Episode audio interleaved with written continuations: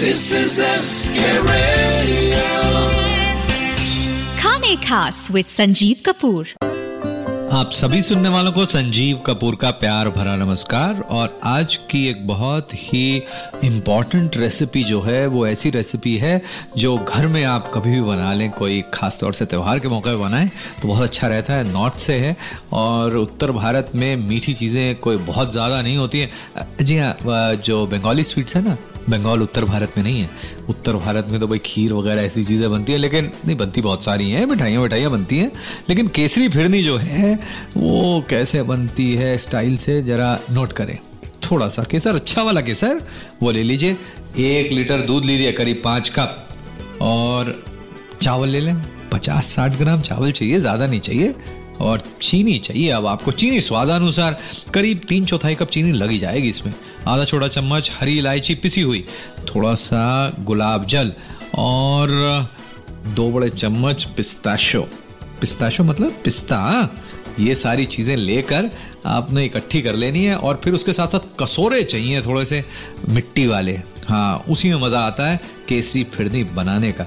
और आप एक काम करें, जो कसोरे हैं मिट्टी वाले, उसको पानी के अंदर भिगो कर रखें और ताकि सब मिट्टी विट्टी उसमें निकल जाए और फिर पानी में से निकाल के रखें और तब तक निकाल लिया? नहीं, रखें अभी, कोई बात नहीं, रखे रहने दीजिए। मैं भी रेसिपी लेके आता हूँ बाज़ार से, थोड़ी सी आधा किलो केसरी फिरनी की रेसिपी आप कहीं ना जाएँ। Like this Sochcast? Tune in for more with the Sochcast app from the Google Play Store. सभी सुनने वालों को संजीव कपूर का प्यार भरा नमस्कार और आज की रेसिपी केसरी फिरनी आसान है लेकिन ऐसे कैसे बनाया जाए कि लोग कहें वाह क्या रेसिपी है। अब ये, वाह क्या रेसिपी जो है, वो कैसे बनेगी? सबसे पहले एक कप मोटे तले का पैन ले लें। उसमें दूध, बढ़िया वाला दूध, जिसमें फैट ज़्यादा हो हाँ क्या करें? अच्छी चीज़ों में फैट होता ही है ना? इसका मतलब है जितने मोटे लोग हैं, बड़े खुश हो रहे होंगे कि हम देखें कितने मोटे हैं तो हम भी अच्छे हो गए ना, हमारे में भी फैट ज़्यादा है।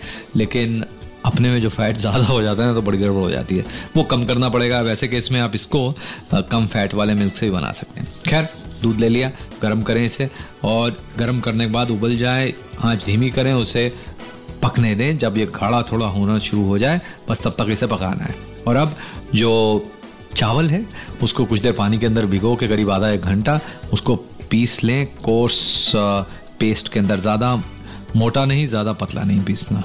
जैसे रवा की कंसिस्टेंसी होती है तो बस वैसा ही चाहिए, यानी सूजी जैसी कंसिस्टेंसी और फिर इसको आप जो पक रहा है दूध, जो गाढ़ा हो रहा है, उसमें डालकर इसको डालें। अच्छा हाँ एक टिप दे देता हूँ। इसको थोड़ा सा पतला करके पानी के अंदर घोल के या दूध के अंदर घोल के चावल को फिर डालें, ताकि इसके लम्ब्स ना पड़ें।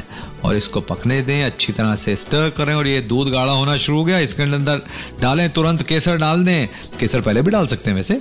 और इसमें चीनी डालकर इसे तब तक पकाएँ, जब तक ये अच्छी तरह से गाढ़ा ना हो जाए। इसके अंदर हरी इलायची पिसी हुई डालें और फिर आँच को बंद कर दें। इसके अंदर डालें रोज़ वाटर, यानी गुलाब जल। और जो पिस्ता हैं, उसको तैयार करके रखें। पिस्ते जो हैं, उसको काट के आपने रखना है। पिस्ते को काटेंगे कैसे? ब्लांच करके छिलका निकाल के पतला पतला लंबा काट लें। और जब वो गर्म है, हमारी फिरनी, उसको मिट्टी के कसोरों में डालकर आप देखेंगे गाढ़ा गाढ़ा डालेंगे, पोर हो जाएगी और सेट होनी शुरू हो जाएगी। ऊपर एक अच्छी सी शाइन आ जाएगी।